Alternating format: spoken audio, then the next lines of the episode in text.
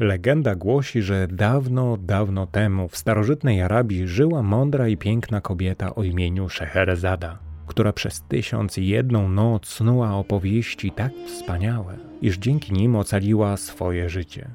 Zbiór tych historii znany jest jako baśnie Tysiąca i jednej nocy.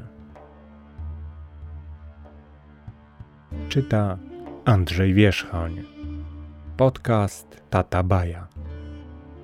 Podcast dedykuję mojemu synkowi Gabrielowi. Kiedy sułtan ułożył się wygodnie w swoim łożu, Szeherezada zaczęła opowieść. Podróże Sindbada żeglarza. Podróż pierwsza. Znikająca wyspa. Kiedy byłem bardzo młody, mój ojciec zmarł, zostawił mi całą swoją fortunę. Przez jakiś czas żyłem w dostatku i wygodzie, jednak pewnego dnia dotarło do mnie, że wydałem pieniądze ojca co do ostatniej monety. Powiedziałem wtedy sobie, jak dotąd zajmowałem się wyłącznie trwonieniem majątku. Co za nudne życie. Znajdę pracę i wyruszę na poszukiwanie przygód. Tego dnia sprzedałem wszystko, co posiadałem. Kupiłem trochę pięknego jedwabiu i udałem się do portu. Znalazłem statek, który wybierał się do dalekich krain. Zapłaciłem kapitanowi i wsiadłem na pokład. Wraz ze mną na statku było jeszcze sześciu innych kupców. W trakcie podróży zatrzymywaliśmy się w każdym porcie, aby sprzedać nasze towary i kupić inne artykuły, którymi można handlować. Podobało mi się to życie. Co i raz poznawałem nowych ludzi i zwiedzałem nowe miejsca.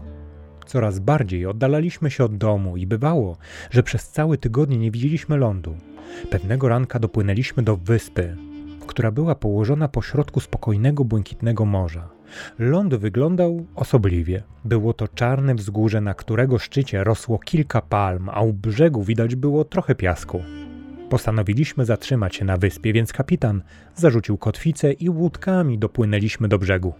Na brzegu napełnili ją wodą i udali się na poszukiwanie chrustu, by rozpalić ogień. Tymczasem ja postanowiłem zwiedzić wyspę na własną rękę. Nie zdążyłem zajść daleko, kiedy ląd zakołysał się gwałtownie i zaczął poruszać. Usłyszałem krzyk kapitana.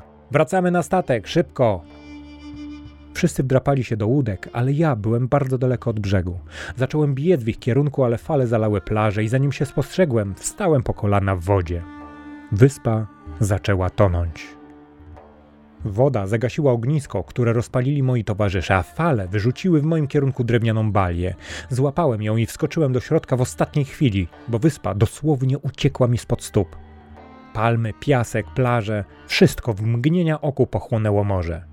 Oniemiały i zaskoczony wpatrywałem się w tafle wody, gdy nagle moim oczom ukazał się ogromny, upstrzony piaskiem ogon wieloryba. Ogon na chwilę zawisł w powietrzu, ale po czym opadł z pluskiem do wody, posyłając wzburzone fale we wszystkich kierunkach. Uczepiłem się kurczowo bali i trzymałem się jej, modląc o przeżycie. W końcu morze się uspokoiło. Dopiero wtedy zrozumiałem, co się wydarzyło. Wyspa to tak naprawdę grzbiet ogromnego wieloryba. Od dawna musiał tak dryfować po morzu. Tak długo, że aż wyrosły na nim palmy. Kiedy moi towarzysze rozpalili ognisko na jego grzbiecie, zanurkował, by schłodzić się. Była to najbardziej nadzwyczajna rzecz, jaką kiedykolwiek widziałem. Mój zachwyt jednak szybko ustąpił przerażeniu, gdy spostrzegłem, jak daleko znajdował się mój statek. Odpływał beze mnie. Wrzeszczałem i wymachiwałem rękoma, ale było już za późno. Okręt zniknął na horyzoncie, a ja dryfowałem w drewnianej bali, podskakując na falach. W wodzie zostało wiele użytecznych rzeczy, więc wyłowiłem to, co mogło mi się przydać. Znalazłem beczkę z wodą do picia, a także kilka desek, z których zrobiłem wiosła. Przez siedem dni i siedem nocy niosły mnie fale, a ja dzielnie wiosłowałem, pijąc jak najmniej wody, aby zapas starczył mi na jak dłużej. Nie miałem pewności, czy kiedykolwiek ujrzę jeszcze stały ląd. W ciągu dnia piekło mnie słońce, a po zmroku smagał wiatr. W ciągu dnia piekło mnie słońce, a po zmroku smagał zimny wiatr, przez co nie mogłem spać. Siódmej nocy, kiedy wierciłem się, nie mogąc zasnąć, balię nagle wyrzuciło na brzeg. Wygramoliłem się z niej na plażę i padłem na kolana. Wbiłem palce w zimny, oświetlony światłem księżyca piasek, aby przekonać się, że to jest najprawdziwsza wyspa, a nie jakiś kolejny uśpiony wieloryb. Nagle nocą ciszę zmąciły dziwne piski. Zamarłem z przerażenia. Usłyszałem parskanie i rżenie oraz dziki tentent kopyt. Usiadłem i wpatrywałem się w mrok, żeby dojrzeć, skąd ten dźwięk. Na plaży pojawiło się siedem czarnych klaczy. Strzygły uszami i spoglądały w morze. Wnet z wody wyłoniło się siedem wysokich fal zwieńczonych białym grzebieniem piany. Rzuciły się ku brzegowi, a każda z nich zmieniła się w śnieżno-białego ogiera galopującego na grzbiecie fali. Czarne klacze przebierały kopytami i rżały niecierpliwie. Fale dotarły do plaży, rozbryzgując się o piasek. Przez krótką chwilę czarne klacze i białe ogiery stały dęba naprzeciw siebie, potem jednak fale się cofnęły, a białe ogiery rozpłynęły się w morskiej wodzie. Gdy tylko białe ogiery zniknęły, na plażę wpadło siedmiu mężczyzn, złapali klacze i zaczęli prowadzić je w głąb lądu. Już mieli zniknąć mi z oczu, gdy zebrałem siły i odwagę, wstałem i zacząłem ich gonić, krzycząc: Zaczekajcie! Zaczekajcie! Mój widok bardzo ich zdumiał, ale opowiedziałem im, że jestem rozbitkiem ze statku, a oni byli na tyle uprzejmi, że zaprosili mnie do siebie. Zaprowadzimy cię do naszego króla, oznajmił jeden z mężczyzn. Masz szczęście, że nas znalazłeś, dodał drugi. Przychodzimy na tę plażę tylko raz w roku, a wokół nie masz żywej duszy. Co robiliście na tej plaży i co to za białe konie, które wyłoniły się z morza? spytałem. To morskie ogiery, wyjaśnił mi jeden z mężczyzn. Nasze klacze urodzą wkrótce ich młode. Każdego roku przyprowadzamy je na plażę i klacze rodzą potem wspaniałe srebrzyste źrebięta. To najszybsze stworzenia na świecie. Są tak szybkie, że potrafią galopować po fali morza. Co za dziwy, zawołałem. Mężczyźni zabrali mnie do miasta i przedstawili królowi.